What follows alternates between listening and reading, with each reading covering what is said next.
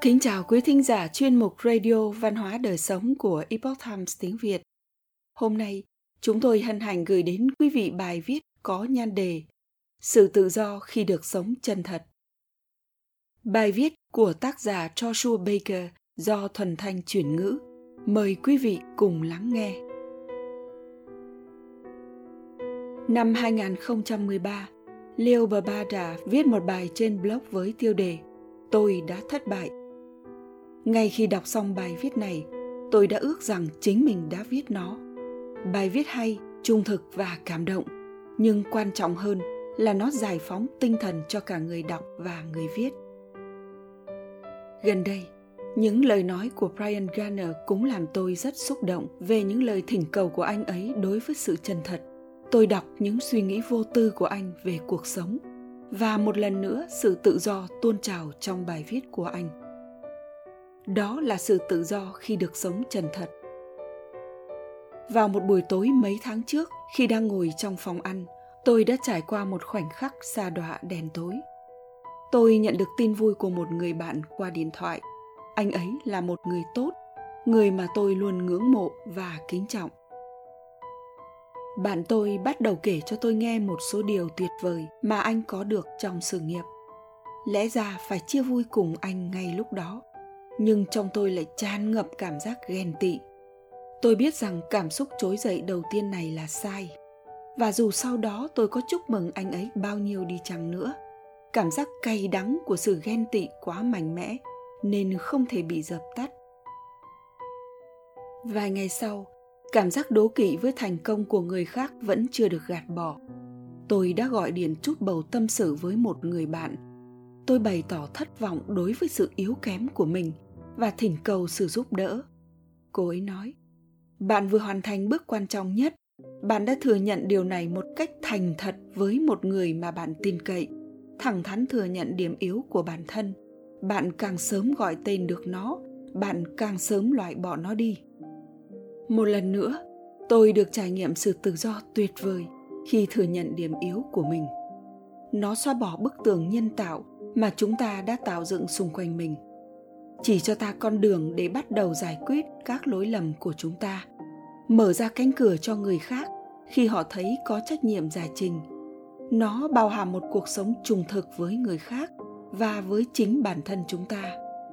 Nó mang lại cơ hội kết nối với những người khác khi họ nhìn thấy chính họ trong những điểm yếu của chúng ta. Nó còn cho phép người khác yêu chúng ta vì con người thật của chúng ta. Nó nhắc nhở chúng ta rằng chúng ta không đơn độc trong lối lầm của mình, bởi con người vốn thường yếu đuối. Tuy nhiên, dù có được bao nhiêu tự do đi chăng nữa, thì khó khăn cũng vẫn luôn còn đó. Việc thừa nhận điểm yếu, sai lầm là điều không hề dễ dàng. Tuy nhiên, việc chúng ta thẳng thắn thừa nhận sai lầm, thực tế lại có rất nhiều lợi ích.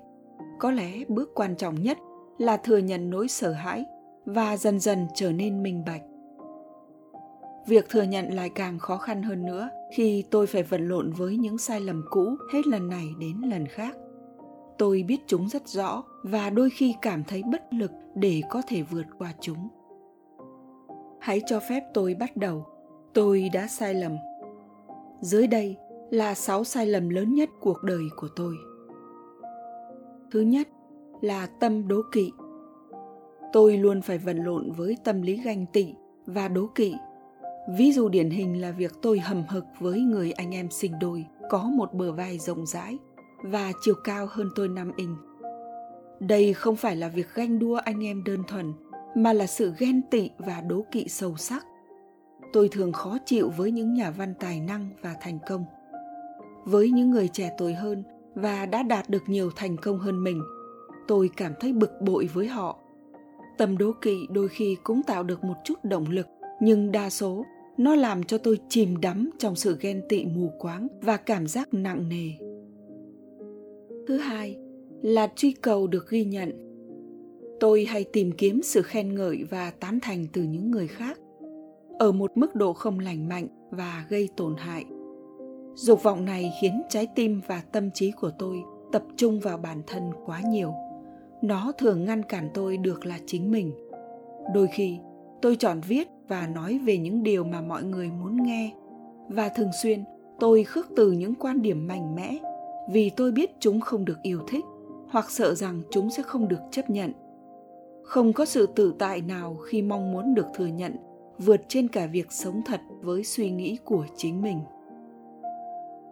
Thứ ba là thiếu kỷ luật bản thân. Tôi là người vô kỷ luật nhất. Tôi thường xuyên viết bài về tầm quan trọng của việc dậy sớm cách loại bỏ phiền nhiễu và tập trung vào thực hành thiền định. Tôi đã có những trải nghiệm sự tốt đẹp và niềm vui với những điều này. Tuy nhiên, đôi khi tôi vẫn còn thức dậy muộn và mất nhiều thời gian chơi candy crush trên iphone. Tôi lãng phí vô số thời gian mỗi tuần, mà đáng ra tôi phải làm việc hoặc thực hiện những mục tiêu quan trọng hơn như thiền định, đọc sách, luyện tập tôi cực kỳ ghen tị với những người không cần tới thời hạn để hoàn thành công việc. Thứ tư, là tính ích kỷ. Sự hào phóng là quan trọng và quý giá. Tôi yêu đức tính này. Thật dễ dàng khi viết về nó, nhưng quá khó để thực hiện. Trước đây, khi còn khó khăn về tài chính, tôi trích 10% thu nhập vào quỹ từ thiện và đôi khi là số tiền nhiều hơn. Tôi trân trọng đồng tiền mình đã kiếm được và biết ơn những bài học cuộc sống về tính kỷ luật. Nhưng hiện nay tôi dư giả tiền bạc, sở hữu nhiều tài sản hơn và chi phí sinh hoạt ở mức thấp nhất trong 10 năm qua. Khi cuộc sống với sự hào phóng quá mức trở nên dễ dàng hơn bao giờ hết, tôi lại trở nên bùn xỉn hơn bao giờ hết cuộc sống giàu có làm nảy sinh tính ích kỷ trong con người tôi thứ năm là thiếu sự đồng cảm tôi tự giới hạn lòng chắc ẩn của chính mình. Không phải là tôi thiếu quan tâm đến cảm xúc của người khác, mà thậm chí tôi còn không để ý tới họ. Khi tìm hiểu sâu hơn về khuyết điểm này, tôi tiếp tục gặp phải tâm truy cầu, mong được người khác ghi nhận. Quá chú trọng và mất nhiều thời gian vào việc được người khác chú ý và chứng thực bản thân. Nhưng tôi lại không dành thời gian đủ nhiều để có thể thấu hiểu sự đau khổ của người khác thứ sáu là bảo vệ hình ảnh bản thân. Bảo vệ hình ảnh bản thân là áp lực mà tôi luôn phải chịu đựng. Tôi cố gắng để bảo vệ suy nghĩ của họ về tôi. Vậy nên rất hiếm khi tôi thể hiện sự yếu đuối của mình, kể cả với những người bạn thân nhất. Vì không muốn thừa nhận là cần người khác trợ giúp, nên rất hiếm khi tôi thỉnh cầu sự giúp đỡ. Quả thật, tâm hư vinh bám dễ sâu trong con người tôi và nó thể hiện ở rất nhiều phương diện. Có lẽ, biểu hiện lớn nhất chính là tôi muốn giả vờ như mọi thứ đều ổn. Tôi rất biết ơn từ bài học thực tế của những người đi trước, cảm giác tuyệt vời của sự tự do khi được sống chân thực. Ngày nay, chúng ta đang sống trong một thế giới mà hình ảnh thương hiệu có thể được tạo dựng một cách công phu thông qua instagram, facebook, twitter và các blog cá nhân chúng ta phải nỗ lực để nắm giữ được chữ chân của mình và mạnh mẽ vượt qua cảm giác sợ hãi liên quan đến việc thú nhận những sai lầm của bản thân tôi hy vọng bạn sẽ cùng tôi làm điều đó tôi mong rằng bạn cũng sẽ cảm nhận được niềm vui giống như tôi khi làm điều này Joshua Baker là người sáng lập và biên tập của Becoming Minimalist, là người truyền cảm hứng về phong cách sống tối giản. Sở hữu ít đi, bạn sẽ được nhiều hơn.